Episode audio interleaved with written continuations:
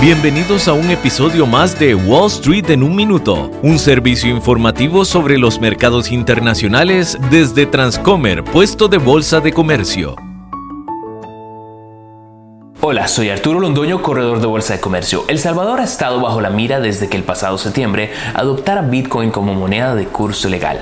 La decisión dañó la relación del país con el Fondo Monetario Internacional y Moody's, la agencia internacional de calificación de crédito, rebajó la calificación de deuda del Salvador. Y más recientemente, la nación centroamericana fue objeto de una controversia cuando el New York Times publicó un artículo en el que se burlaba de la arriesgada decisión de Bukele de apostar por la criptomoneda. El mandatario salvadoreño se limitó a declarar que el país cuenta con la liquidez necesaria no solo para pagar todos sus compromisos a su vencimiento, sino que también para comprar toda su deuda anticipadamente. Y para demostrar que no alardeaba, el pasado martes el gobierno cuscatleco declaró que planeaba recomprar 1.6 billones de sus bonos soberanos y que el proceso dará inicio en seis semanas. A este punto es difícil saber si la decisión del presidente Bukele fue la correcta, pero el tiempo nos dirá si la apuesta en Bitcoin dará al final su resultado.